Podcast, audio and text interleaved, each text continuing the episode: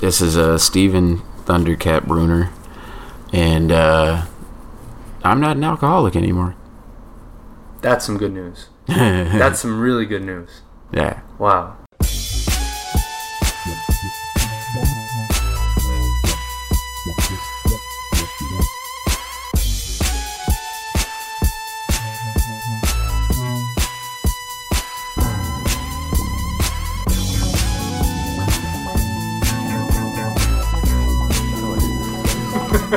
Fuck, Sama'an. I mean, I, I mean, I get it. You're from Palestine. You can count. God damn it.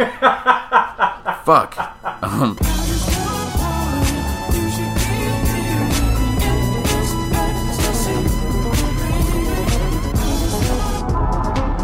Ooh, I'm so excited about this episode.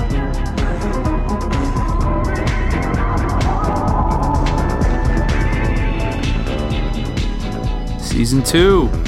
Been a long time coming.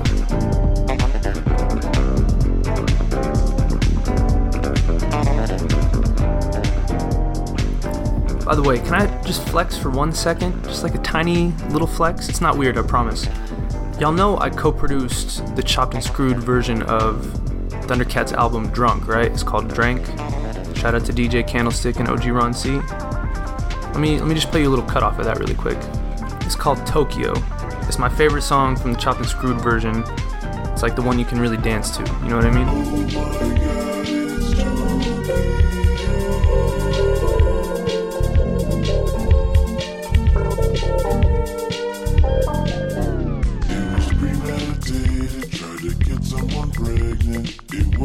Fault, I'm just kinda psychotic. Left on my own, I would never come back. I'd probably hide in the suicide forest. This all started when I was a boy. I went to the dentist and he gave me a toy. It was Dragon Ball Z, a wristlet bracelet. Goku fucking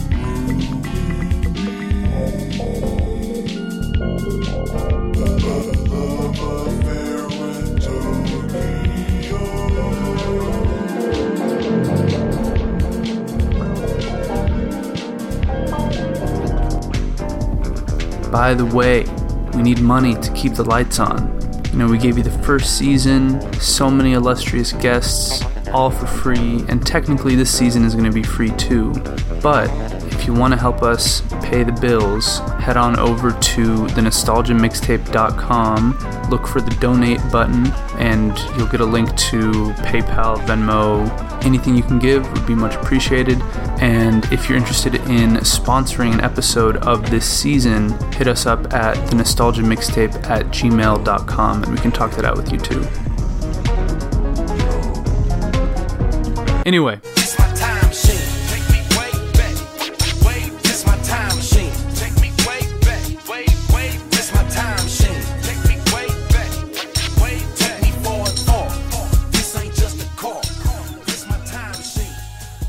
my name is Sama'an Ashrawi. You're listening to the Nostalgia Mixtape, and today we've got one of the sweetest, most loving people, Thundercat. If you think you don't know him, you actually probably do. He's a Grammy winning bass player, singer, and songwriter who you've probably heard playing on songs by Kendrick Lamar, Erykah Badu, Childish Gambino, Janelle Monae, Jhene Aiko, Schoolboy Q, Mac Miller, and NERD, among many, many more.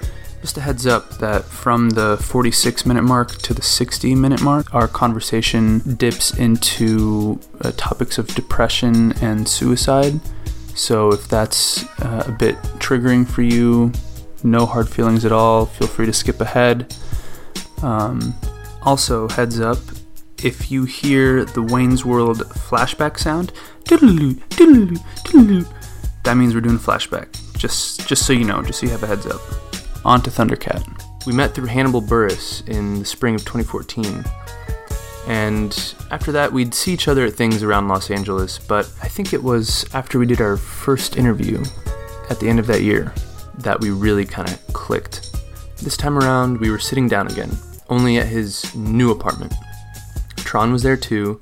Thundercat wasn't wearing any pants, and I think you can hear that if you listen close enough. Actually, what I learned is that no pants makes for a better interview. That's what that taught me. Also had an asthma attack in the middle of the interview, but Thunder nursed me back to health with some tea. Thank you, Thunder. I cut out the asthma attack, but if you really want to hear it, hit me up on Twitter or Instagram and maybe I'll share it if you ask nicely. Anyway, I'm really excited about today's episode. We go high, we go low, emotionally, I mean. But to get there, we gotta go way back to high school and we gotta meet that version of Thundercat. So let's give him the keys to the time machine and let him take us away.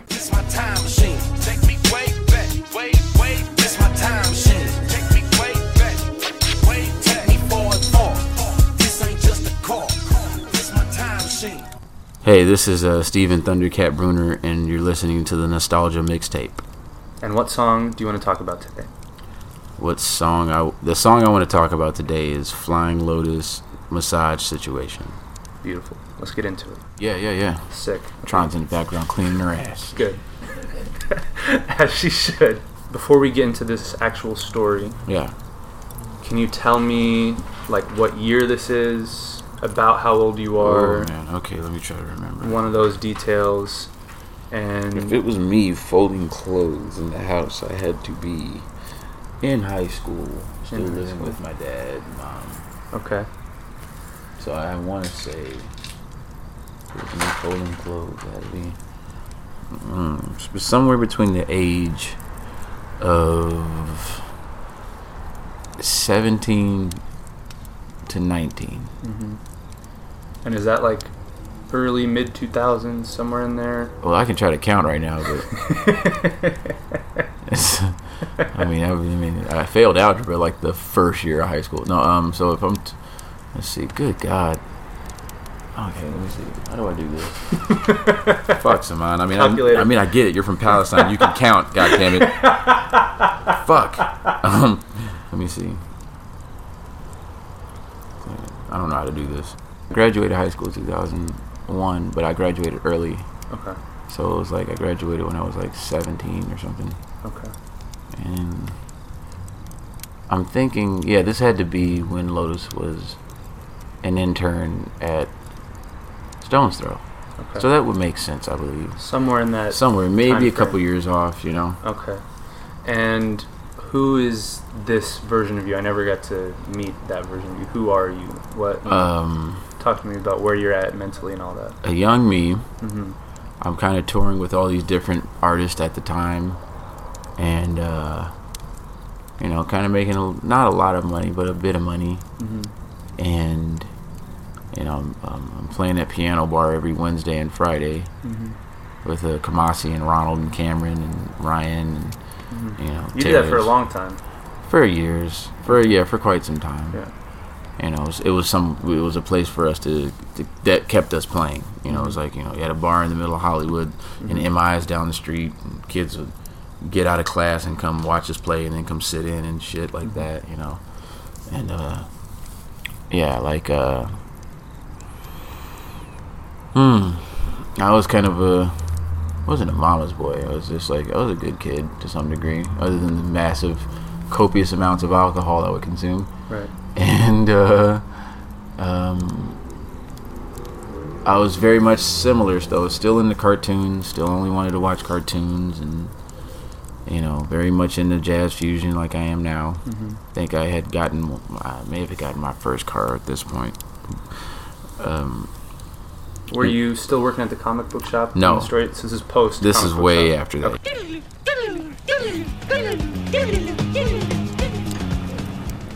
How old were you when you worked at the comic shop? Good God. Uh, that was my sixth, maybe sixth, seventh, and eighth grade years. In middle school? Yeah, dude, I'm, I'm like, people be thinking I'm joking. I'm just like a bandwagon, like, comic guy. You know, it's like, yeah, Marvel. It's like, I'm one of those guys that gets pissed. like, Yeah. they're doing it wrong. Like, you know, just, you know, it's like full on Walter Sobchak from fucking the Lebowski, you know. It's Over the line! right over the line. This is not Over known. it. There are rules. Right, there are rules, Smokey. no, it's like, but literally, like you know, I, I, I worked at a comic store for a few years, Mm-hmm. and I remember they used to pay me forty dollars cash and forty dollars store credit, and I would spend my money very stupidly, just like I do now. Yeah. Like they'd be like, man, why don't you save up and get like one of the bigger things in the store? You know, like you know, because back then it was like the bigger things in the store were like the Dragon Zord, like the Megazord and the Dragon Zord from Power Rangers, and then like you know when they changed over to the fucking. Uh, um, what's it called? The uh, they went from uh, the regular Zords to the, the different ones that were like you know the Ninja. The next generation. Yeah, and it was like I didn't want any of those. Those were stupid. But I dropped off after the, the first, the original was like the Yeah. one. Like you know, I made it. I remember. I remember the the epic episode with the Green Ranger, and I remember the epic episode with the white when he turned into the White Ranger. There was like a, a certain game you said that you had to like Oh, cut the backs out. cut the backs out. oh, what was dude, that? that was that was when Super Nintendo. God, Jesus. When ugh. you don't feel old until you like talk Yeah. about systems that. I got another moment for you that's gonna just make you feel old as fuck too. Okay. But um, it was like okay, so back then we had Super Nintendo, but the Japanese version was Famicom, and the Famicom, they're, they you never knew they, they always do little slight things that just make it difficult to be able to like use the use the other disc from another country or anything from he- there in our stuff. So there was this thing that nobody really knew you could do. Okay. It was just like because nobody was like you know with like how do we protect the you know the and what happened was there was like there was these grooves in the back of the cartridges on Super Nintendo. Mm-hmm. There weren't grooves in the back of the cartridges on the Famicoms or the Famicom games. Did you make your own grooves? No, what you do was you could well you could you know you could try to go about it that way, but then what you would do is you take a hot coat hanger mm-hmm. and you would sear off the things in the back. Of, you'd open the little tray for Super Nintendo, and then just sear off the little things in the back, and then you just like put the set the Super Famicom game, and it would work like normal, What? but it would be in Japanese. Was this something that people knew about, or was it Struggling like, like, a motherfucker. you and your friends had that as like a secret kind Well, of thing? no, I mean, I, th- I think like every other game system, other than the new game systems, always had like a hack. Mm-hmm. So Xbox, you remember when the Xbox, you can put, you could pay somebody 500 bucks, and they would download all the games into Xbox. no. Like You the original? Xbox? Yeah, Xbox, the, the first Xbox, the big green and black one. But you remember, you remember when you, you could, when you had Super Nintendo and like you'd have to cut the things out to make the Japanese games work. What? You remember when did you have the Super Nintendo and you had to like if you wanted to play Japanese fam, Super Famicom games, you had to cut the little shit in the back out of the Super Nintendo.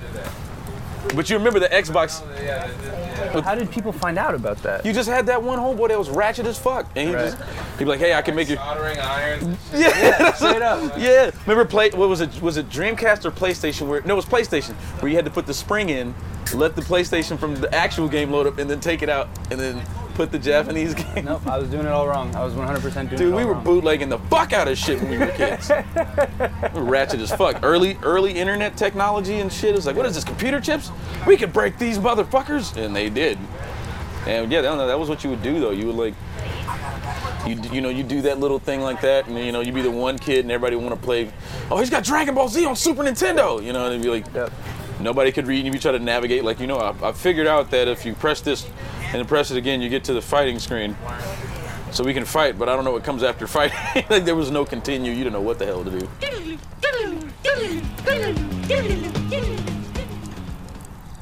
I don't know. It was like I was living with my parents mm-hmm. because I moved out around that time. It was right around the time I moved out in the early 20s. Okay. And what Or part of like actually late, like 19, 20, 21 or somewhere around that time I moved out of the house. So if you can think about What I was on going back then? to the laundromat, Yeah. Please tell me what you were on back then. Shoot. What was it? Let- Let's see. Let's go to the year. What, what, what year did we say that was? 2000.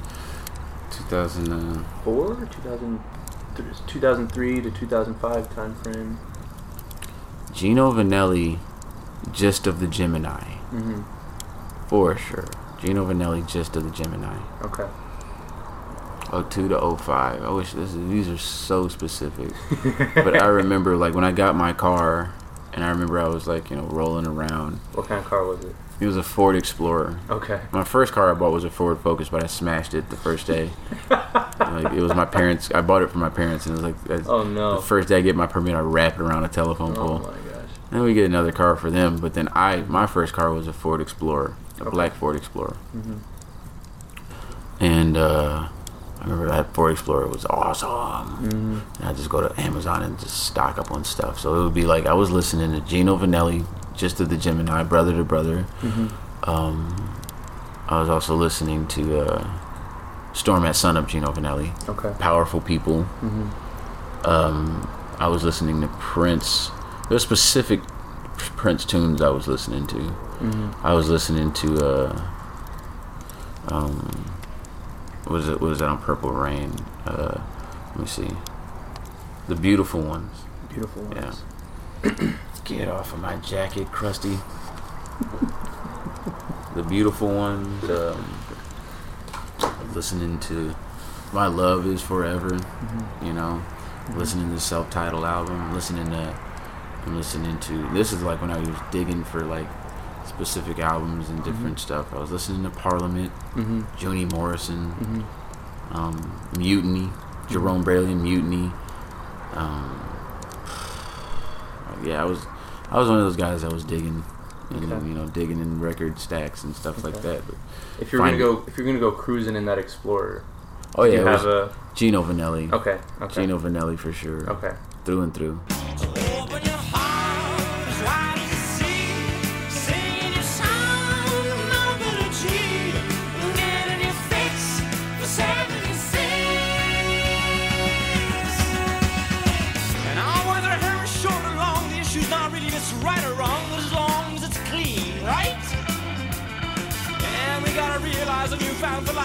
Only synthesized in the delusion of a flower child scene. There's a new star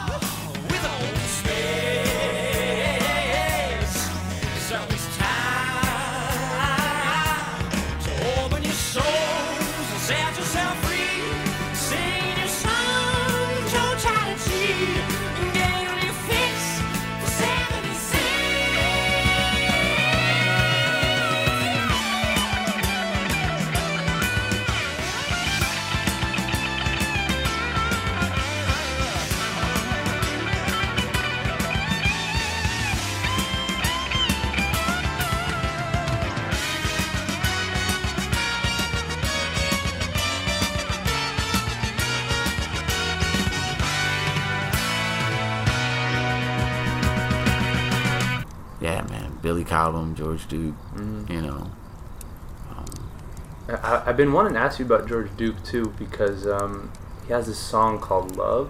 yeah, Love Yeah. And I've always heard so much of you in that song. yeah, man, that's what I grew up with. Oh, man. That's what that was. That's what I come from. My dad, we listened to that in the house. Mm, The um, Faces in Reflection was the album, man. That was from Feel, but Faces in Reflection was like mm, golden in the house. mm. And what part of town were they living in? We lived in Western Heights. We lived behind the house where Marvin Gaye's dad shot him and killed him. Holy shit. Yeah, we lived on this the adjacent corner, Wow. Gramercy and 20th. Wow. Yeah, and we lived on the side of a person's house. It was pretty trippy. Wow. Holy shit, man. Yeah, it was like a little historical landmark. Yeah, and anybody that moved in there always talked about it was haunted. It was pretty wild. We watched people move in and out of there, and uh, it was a big, massive house too, like right on the freeway overpass. Mhm. It's pretty trippy. hmm And um,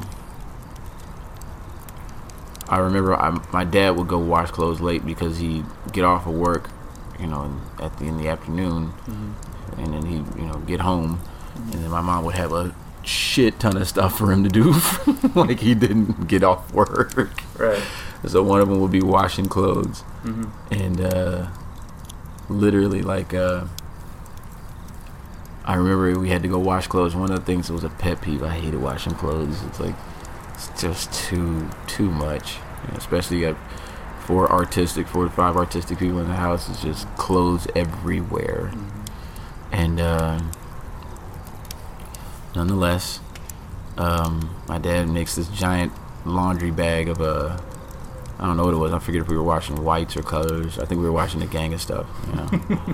but it was terrible nonetheless. Yeah. I was like, I was like, I was like, I loved going with my dad places to do stuff because it's just my me and my dad would argue about Batman. We'd argue about Batman versus the X Men. You probably love that. Yeah, my it's gosh. like it was great. And uh, Where, where did your dad stand in the debate? Where where oh, my dad's a Batman guy Okay. through and through. Okay. But I was just like, I didn't see it when I was a kid. I was like, Batman's annoying. I was like, he doesn't have any superpowers. like Wolverine would kill him with one arm, with one swipe. And it's like, that's not the point, Steven. You get older and become a man. You're like, oh, Batman is the guy. you're like, oh yeah, okay, I get Batman. He's a man. He's a man's man. Right. You know, it's like he does what he does, and he has no help. hmm And, you know, but um, yeah, no, I remember we went to the 24 hour um, laundromat. I used to be pissed. I'm like, why is mom like this? Like, why do we have to go do laundry right now. You know, I mean, clearly, you know, it's like things that have to be done. Right. And um, I'm in there. Me and my dad would sit and talk about everything. We talk about life. I think my older brother was out the house at this point too. But we would talk about life, music, God, you know, girls, you know, all kinds of stuff. And you know, my dad was like a huge Miles Davis fan, so he'd always be preaching the gospel of Miles, and I'm like, "Shut up, Dad! Miles Davis is Batman." I was like, you know, and um, I remember, you know, how much disdain I had for uh, washing clothes, and I remember one moment it was like I, I remember uh, I think we uh, we used to go to the laundromat a whole lot, so the the people at the laundromat were not like they knew who you know you know You were regulars. yeah, yeah. So they let us change the channel when it would be like you know late at night when nobody was there because it's like nobody's in here, and then they had like a street uh, Marvel versus Capcom uh, Wow. machine and a soda machine on the outside, Wow. you know. So they'd uh, you know. or Go my me, me and my dad would go and there was a Carl's Jr. across the street.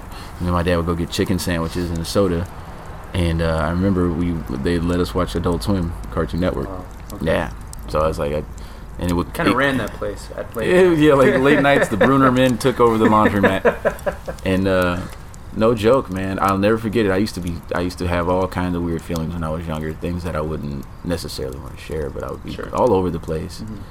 And I remember, I remember the, uh, you know, this is when the uh, format had changed, Mhm.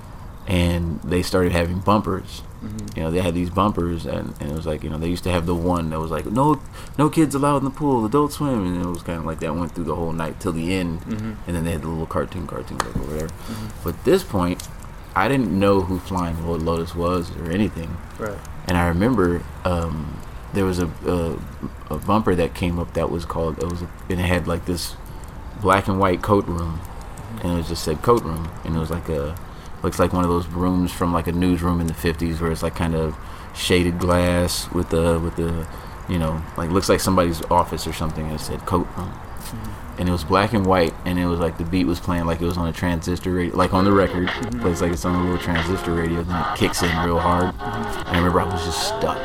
Wow. I was staring at the TV and I was like whoever this is they get it I'd never forget it I'll Instantly made sense. I you. was like everything made sense. I was like Wow. I was like wow, there's a guy that gets it. Yeah. And it's like it was like I didn't know him. Right. I was like, what the hell is this song? I was just I remember I was like and it's like it was so random how they would show it. They would show it more back then. Mm-hmm. But I remember just this feeling of like everything was a little less terrible.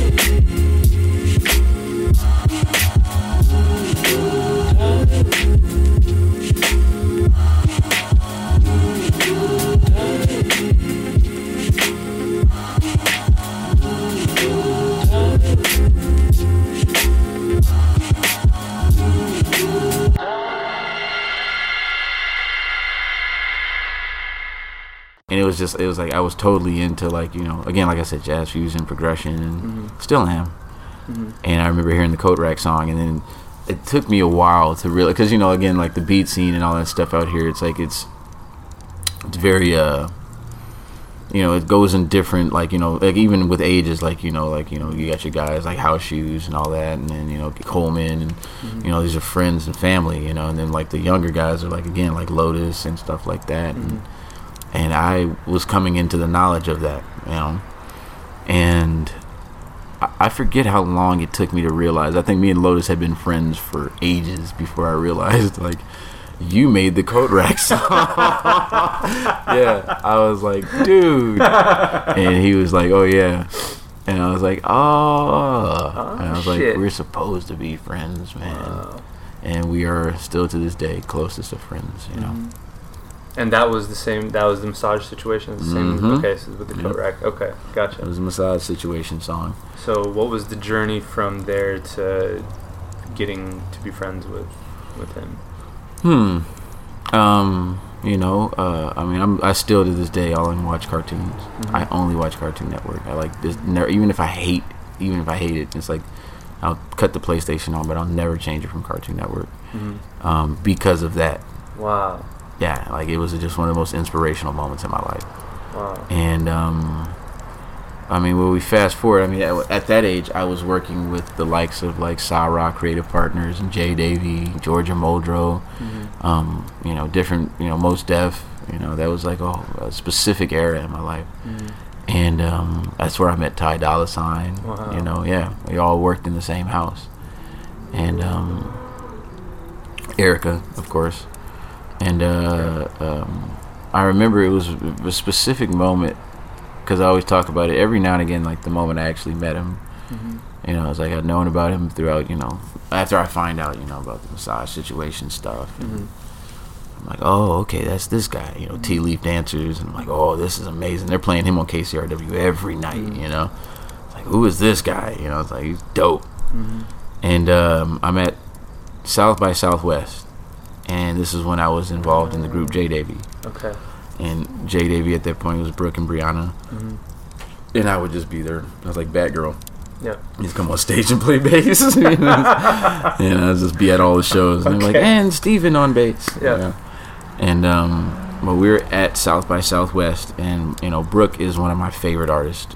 Like no lie, still to this day, as amongst all my friends that call themselves artists, like Brooke, he protects something. Mm-hmm. And, you know, he's, he keeps it weird, man. And I, I still don't know anybody like Brooke Davis or Brooke mm-hmm. D'Leau. Mm-hmm. And um, we are walking in the middle of the street. It's like hundred degrees, and they're talking shit because I'm wearing like a full-on varsity jacket with a sweater. Because I was just like, fashion is life, bitch. I was like, I was like, you can't tell me shit. I was like, I'm putting this hoodie on and these glasses. I got snow boots on with a, with like some weird cat hat. You know, it's just like fashion.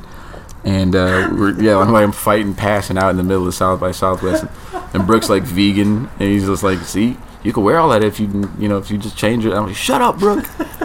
you know, and we're walking in the middle of the street in South by, and um, like Lotus comes walking. He's like the sketchiest guy. He's like Freddy Krueger. He's got his like Kangol hat to the side.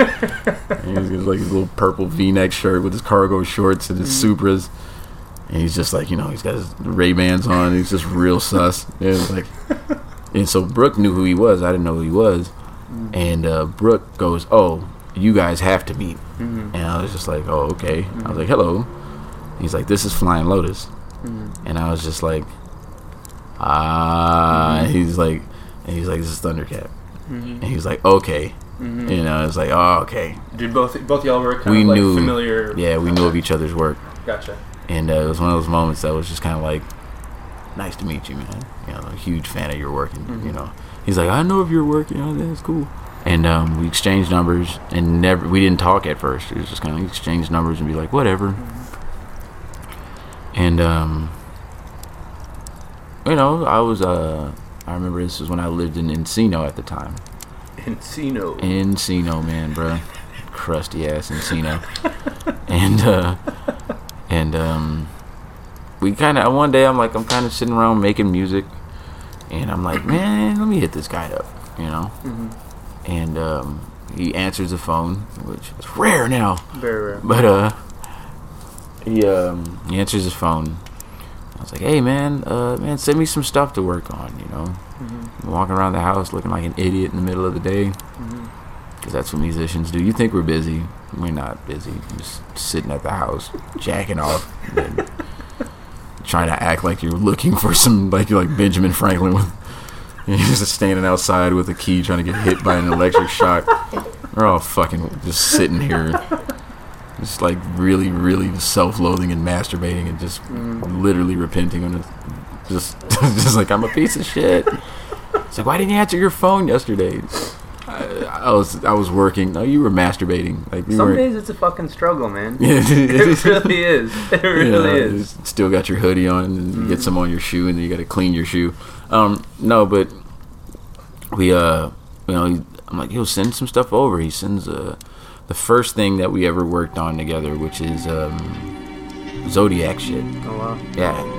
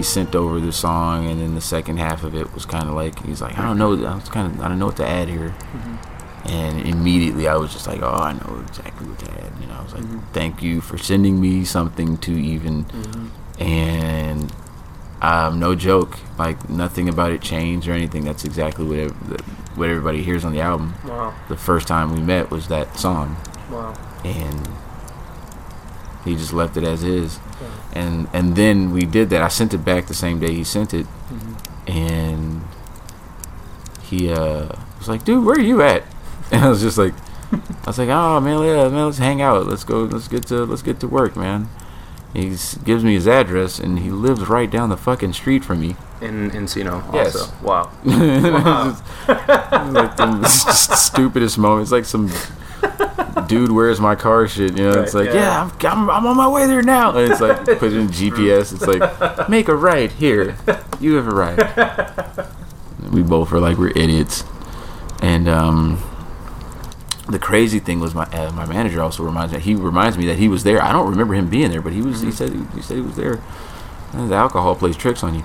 So I was like, but I remember walking in to meet him, and um, I think it was one of the greatest days in my life, man. He's mm-hmm. he's got his like you know desk facing the wall with no mirror, no TV, mm-hmm. like blunt guts on everything. It's just mm-hmm. like fucking just computers just chock full of blunt guts. It's fucking insane. And um, on top of his refrigerator, he had a bottle of was it Belvedere? Or, I think it was Grey Goose. I guess he had a party the night before or something, maybe, or you know, just had some residual party juice. So I um, I asked him, "Oh, hey man, can I make myself a drink?" He's like, "Sure." And uh, I go make a drink, and I pour a whole entire red cup of Belvedere or like whatever, it's Grey Goose. And he's just he's got a blunt in his mouth, and he's looking at me, and he's just like, "For real, man." And I was like, "Hey, man," I was like, "You see how many bongs you have laying around the table?" I was like, "I, Same I was like." And I try to like. I always had this theory about the smoker and the drinker. I always feel like Okay. they tend to find each other. There's always guys that are like, no, you got to do both. And I'm like, no, you know, you know when there's a drinker, mm-hmm. and you know there's a smoker. And I was like, you, you, we just tend to find each other, mm-hmm. you know. And sure enough, you know, like that was that was the moment, man. And he pulled up um, pickled. I think it was either clock or pickled, and we just went to we just went to hell.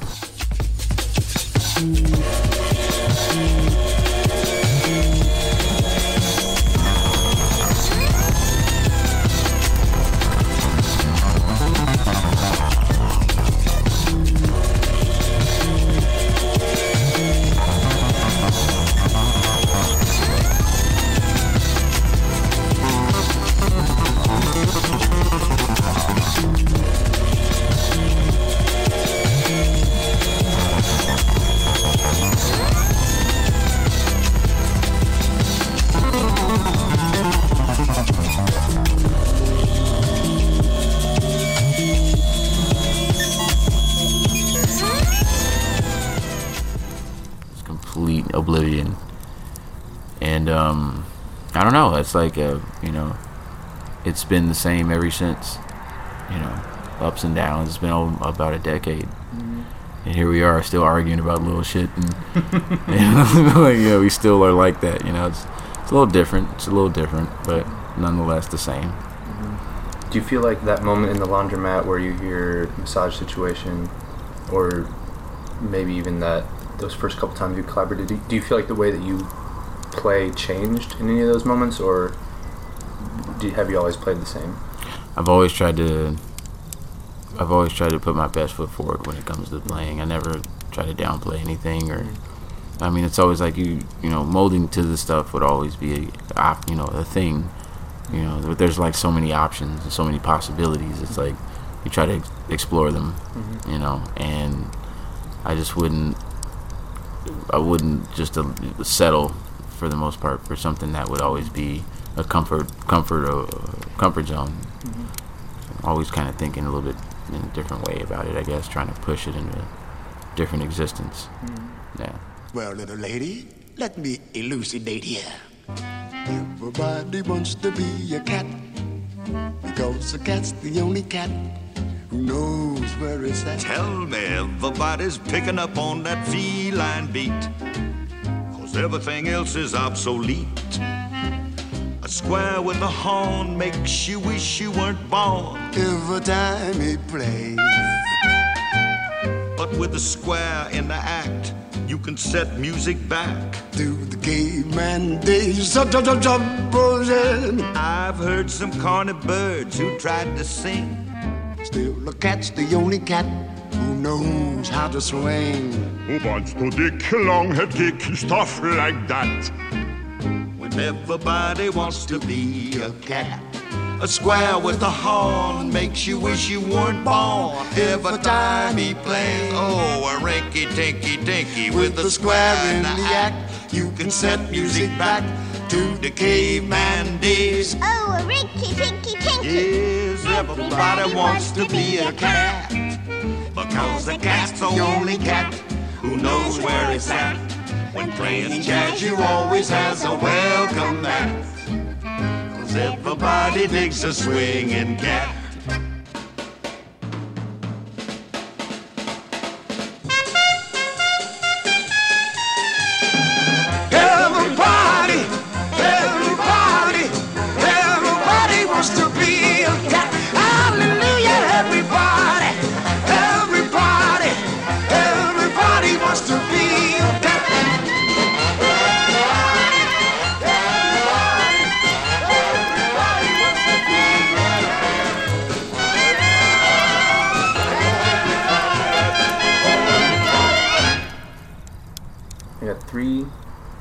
Questions for you.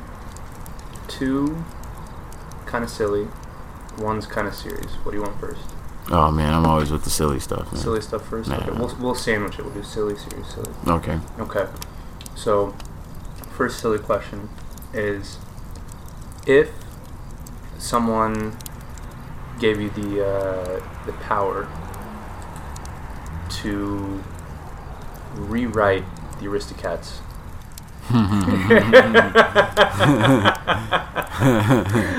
Who you casting? What's the plot gonna be like? We can come Oh up with my it right now. gosh! Oh my gosh! I can't even remember all of their names. I can't remember all their names. But if you had to ask me a cast, Mm-hmm. one. Let's see. Let's go. Let's go with some cat-like guys we got here. I got Smino here. Mhm. Smino's definitely one of the aristocrat, uh, arist- aristocrats. Mhm. Um, Eric Andre. Okay. You know for sure. Mhm. Um, who's another? Who's another? Uh, weird cat-like jackass. I know. Uh, keeps doing sneaky weird stuff. Uh, that's a good question. Lakeith Stanfield, man. Hell yeah. Hell yeah. Lakeith is in that shit for sure. Yeah, he's for, For sure. Yeah, he's the man, dude. Lakeith is our guy, and he's cool. For sure, Donald. Yeah, yeah, yeah. For sure, Donald Elves. He's a cat. Weird, temperamental motherfucker. Uh, Mhm. it's in the most beautiful way, man. Mhm. Um, who's another one? Who's another one? Uh, SZA. Mhm. Just because she just she act, she acts like a cat in real life. just, just like you're gonna throw a boot at her. um, uh, who? what I think? Jesus Christ. Let's see. Uh, shoot. Uh, think of another crack, crusty, crusty cat crew. Um, um.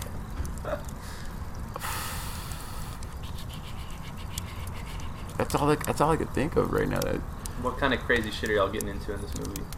just I feel like it would be like it'd be like the Aristocats in 1992 in Compton or something. It'd just be like just a bunch of fucking and fighting. Like it wouldn't be like the, the music in the background would be like it'd be great. Like the soundtrack is great, but like it, mm-hmm. it just would be like a lot of violence, like cat like literally like just cats just fighting for like an hour and a half, and then the credits. just, just be like a lot of police sirens and like sure. you know almost getting hit by a car every like every fight is almost both of y'all hit by cars and then and then the credits just start rolling man it's just, it's just like, everybody wants to be baby It's just- Just, you know, Lakeith smoking cigarettes as a cat, standing on two feet. None of it makes sense. It's, it's like, why is this cat on two feet? The other ones are just violent, cussing each other out. Yeah, see, I don't think Zach Fox is a cat person. I think Zach Fox would be like, Interesting take. yeah, Zach Fox would be like, I don't know, like uh, just he'd just be one of the dogs. He could still be in the Yeah, movie. he'd be in the movie, but he'd be one of the dogs. Right, right, right. It's weird. One of them dogs that can't tell the difference between a cat and a dog and keeps trying to fuck one of the cats. that would be Zach and the Aristocats. Like, yo, that's not. No, this is wrong. this, is, this is wrong. He keeps flirting with cats in the movie. It's like, what are you doing? And like pit bull with like three teeth.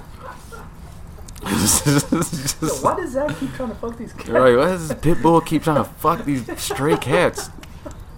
Fucking weird. that, that'd be Zach Fox in the movie, dude. Fuck, man. Oh, and Quinta Burnson. That's Okay. That's who would be in that too. Quinta Burnson. Okay. Probably I- saying her last name wrong. I can see her as a cat. Yeah, she she'd be a cat person. Yeah. Fun. Yeah. As Tron slowly lurches over, looking for her role in the movie. Tron, you want to be in the you want to be the Aristocats? No, she just wants to be in the conversation. That's cool. You are in the conversation, buddy. Oh.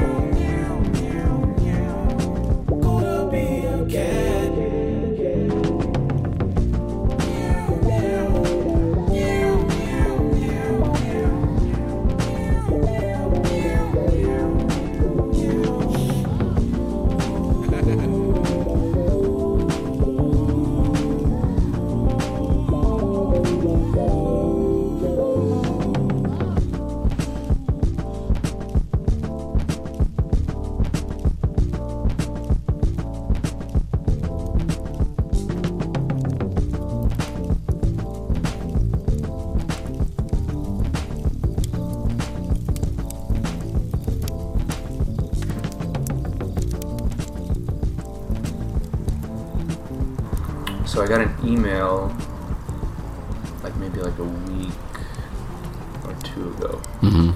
from like a really close friend of mine.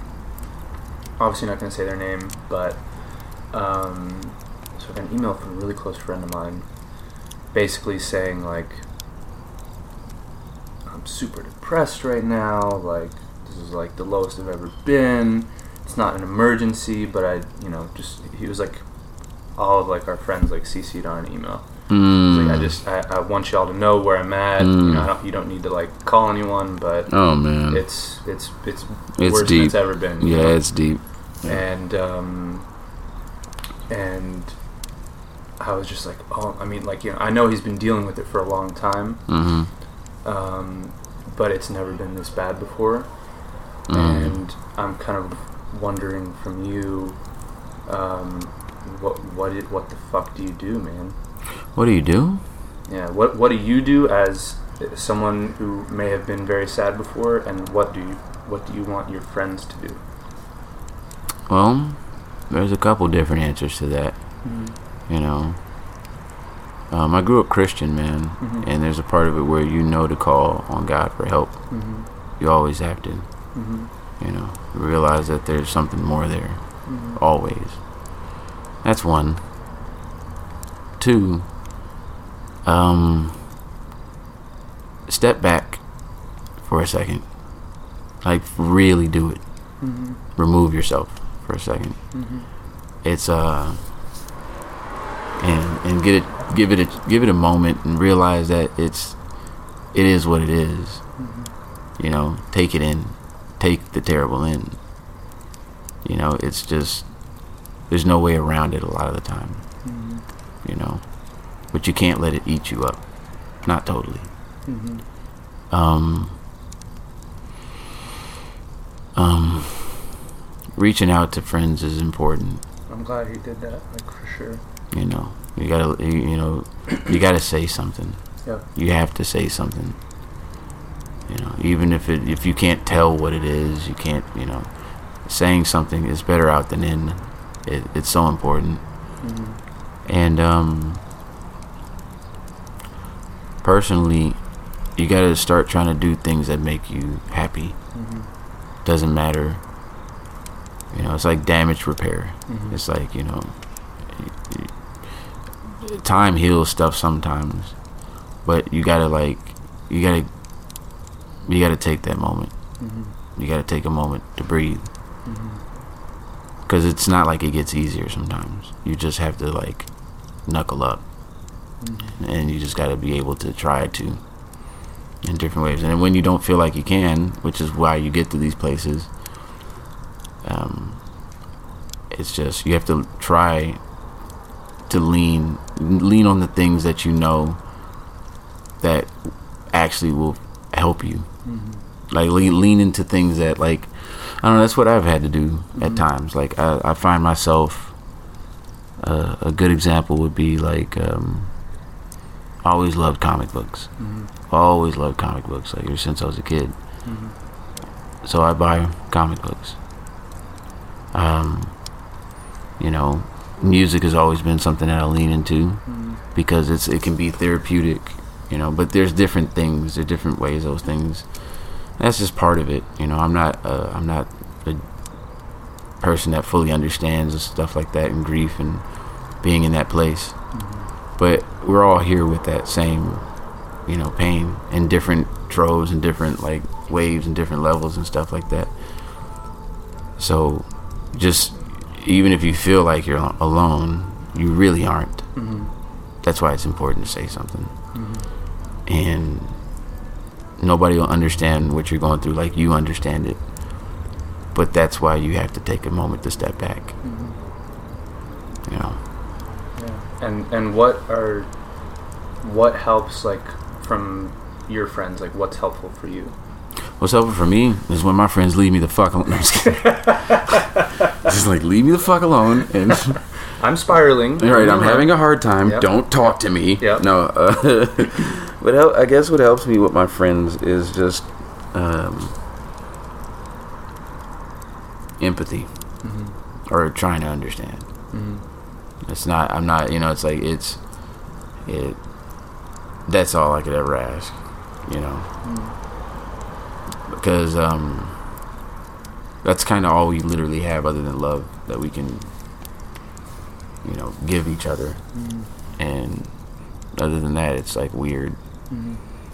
For, in my, I mean, in my opinion, I guess it's just like, you know, because we go through it, and sometimes you can, sometimes as a friend, you're not always the best friend. You know, Right. you know, whatever the case is, but you got to get it out. You got to get it out, and it takes its time. Mm-hmm. Yeah, Yeah. Yeah, I mean, w- w- with this friend of mine, the best thing that we can do, because you know, this friend has you know episodes and swings. And Yeah. The best thing we can do is like just go do something together. Yeah, man. Take you got to get out of it. You Yeah. know, it's like, you know, it's like I've watched a few of my friends pass away over the last few years. Yeah. And I'll never forget. I mean, I, this is a pretty, you know, pretty trippy story. But I had one specific friend that um um one of the most amazing saxophonists. One of the most amazing saxophonists ever, in my opinion, especially from LA, Zane Musa. Mm. and he i mean i didn't you know like you have your friends you talk to a lot of the time. And ones you don't talk to all the time but you've known each other so long you are already always on. Mhm. and um, before he passed away he actually he committed suicide. Okay. and before he passed away he reached out you know with that. He needed help you know and i remember being in the session we were in the session for kendrick lamar's um, we were actually working on mortal man Okay. and um, you know they were doing the strings for it and everything and trying to finish up these little certain areas of the album and in the session you know a couple of us got text messages from zane Mhm. you know and he had reached out for help but by the time he had reached out for help he was already one and a half feet out the door Mhm. and he killed himself within a short period of time of like reaching out Mhm. it was devastating Jeez, it was devastating Yeah. you know we all took a moment and like uh we had to stop Mhm. you know take a break and try to in your mind you know like what what do you do Mhm. what are you supposed to say Mhm. you know and all i could take from that moment was that it doesn't get any easier. Mm. But you you gotta you gotta say something and you gotta get to it quick. Yeah. whatever you gotta do to get to it you know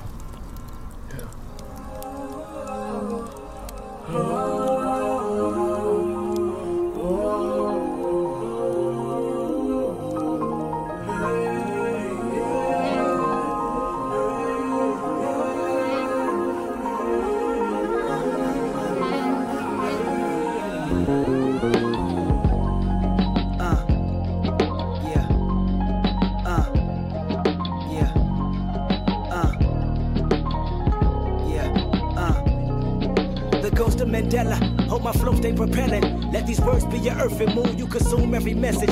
As I lead this army, make room for mistakes and depression. And with that being said, my nigga, let me ask this question. When shit hit the fan, is you still a fan? When shit hit the fan, One, two. do you believe in me? How much you believe in her? You think she gon' stick around if them 25 years occur? You think he gon' hold you down when you down beyond bars hurt? You y'all on common ground if you promise to be the first? Can you be immortalized without your life being expired? Even though y'all share the same blood, is it worth the time? Like who got your best interest? Like how much are you dependent? How clutch are the people that say they love you and who pretended? How tough is your skin when they turn you in? Do you show forgiveness? What brush do you bend with dust in your shoulders from being offended? What kind of den did they put you in when the lions start hissing? What kind of bridge did they burn revenge on your mind when it's mentioned? You wanna love like Nelson, you wanna be like Nelson, you wanna walk in his shoes, but your peacemaking seldom. You wanna be remembered and deliver the message that considered the blessing of everyone. This your lesson for everyone. Say when shit hit the fan, is you still a fan? When shit hit the fan, is you still a fan? Once you look to your left and right, make sure you ask your friends. When shit hit the fan, is you still a fan? The voice of Mandela, hope this flow stay propelling. Let my word be your earth and moon, you consume every message. As I lead this army, make room for mistakes and depression. And if you riding with me, still it still sticks with me, you know. But it's like um, do something else, Mhm. try something else, try something different. That's all you can do sometimes.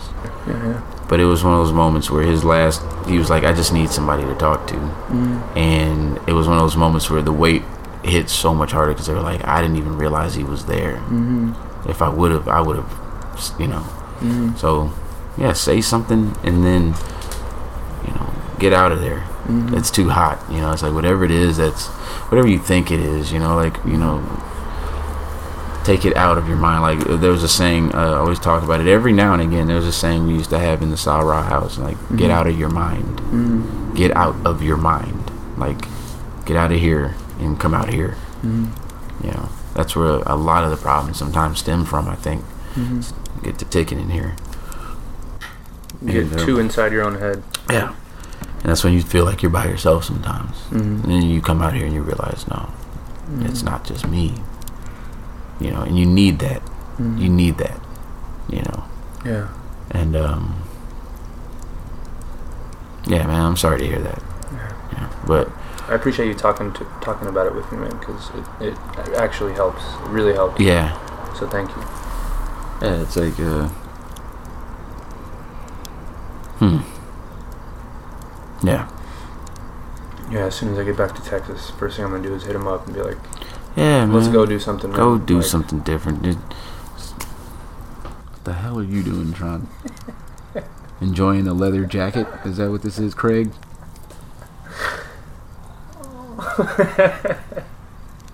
What's this? Oh man. What is this, huh? You gonna open one of the packages? Tron is standing on Pride Rock right now, Yeah. My pile of clothes. which is your pile of clothes. Make sure she doesn't pee on anything.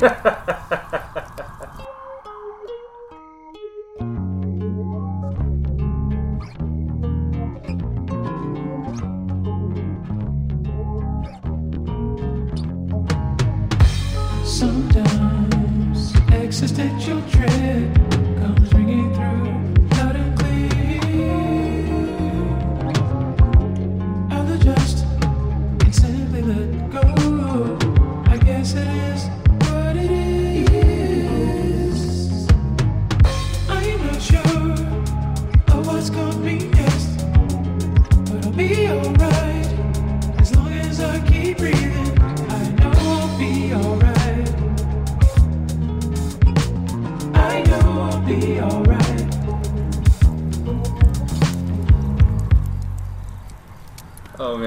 but to bring it back to the funny, hopefully to end on a funny note. One of my one of my lasting memories of you that I'll carry with me for all my life is running into you at LAX, and literally like we ended up in the security line behind each other. Mhm. Don't know if you have any recollection of this, Hmm.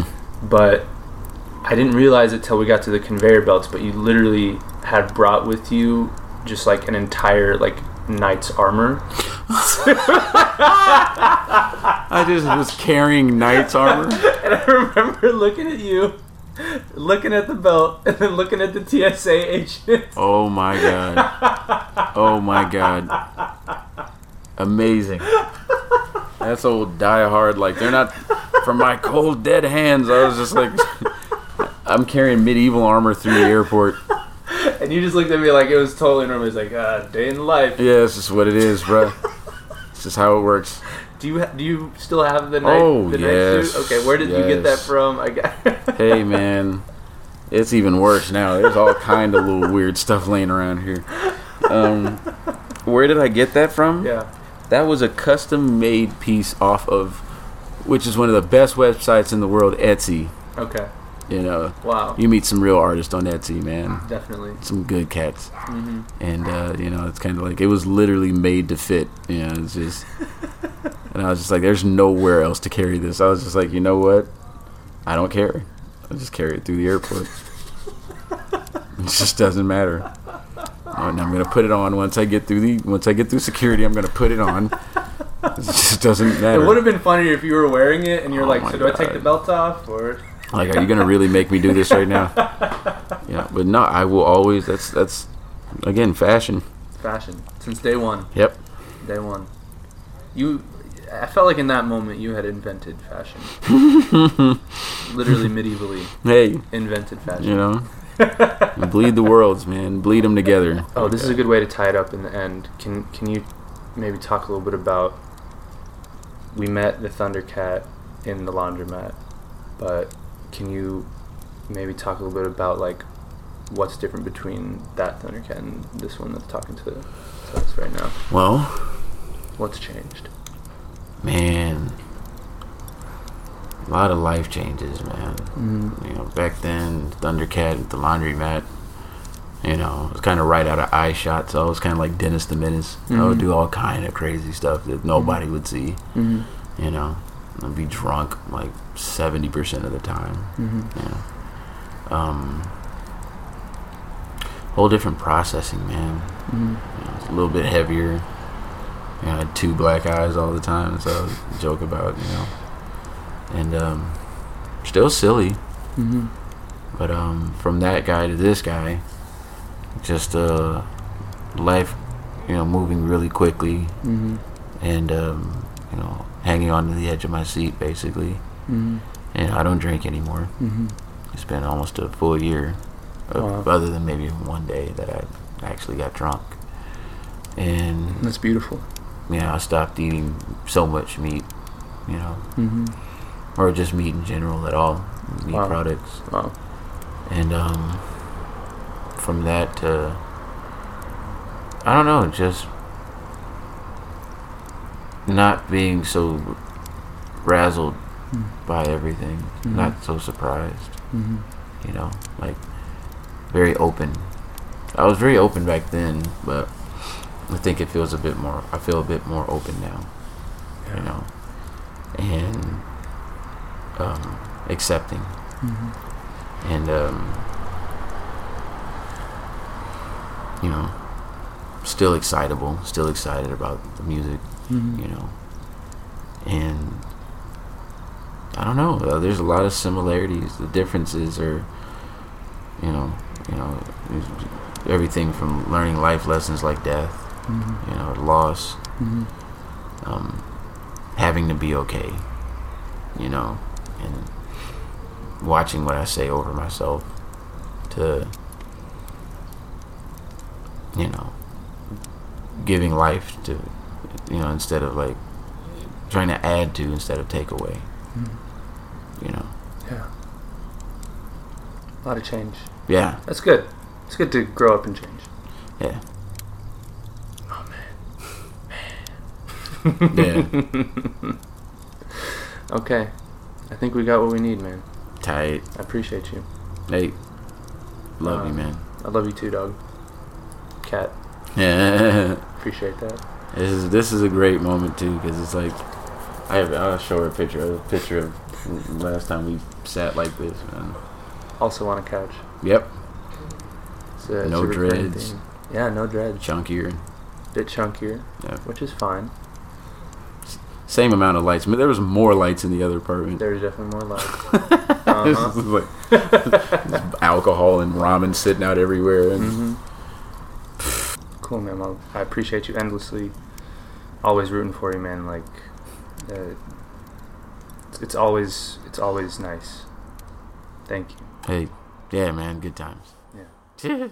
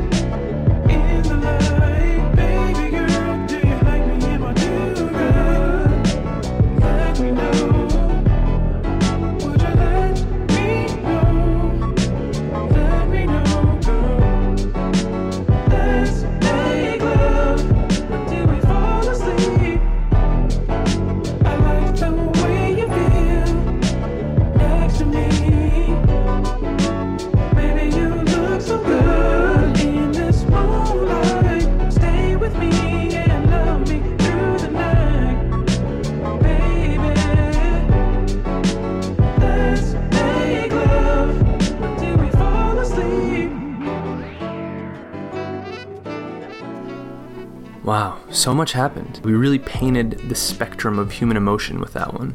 And I just want to say the asthma attack was in fact triggered by Thundercat's cat, Tron, and a little bit of incense. And I also want to say for the record, Tron, if you're listening, I'm not upset, still love you. Just gonna play a little smarter next time. Maybe take some medicine before I come in. I don't know. Anyway, Thundercat, thank you for saving my life. Personally, I would love to know more about the ghost of Marvin Gaye that might be haunting the house behind his old family home. That's honestly might have been the most intriguing part of the whole thing to me. We need to dive back into that one. If you made it this far, appreciate you listening. Make sure you check us out at Nostalgia Tapes on all social media. My name is Sama'an Ashrawi. This has been another episode of the Nostalgia Mixtape, and I want to give a shout out to Sarah Montgomery for running audio on that flashback interview with me and Thunder that you heard in the beginning. And a shout out to Jasmine Chen for helping me learn how to edit in Audacity. And we'll catch you next time.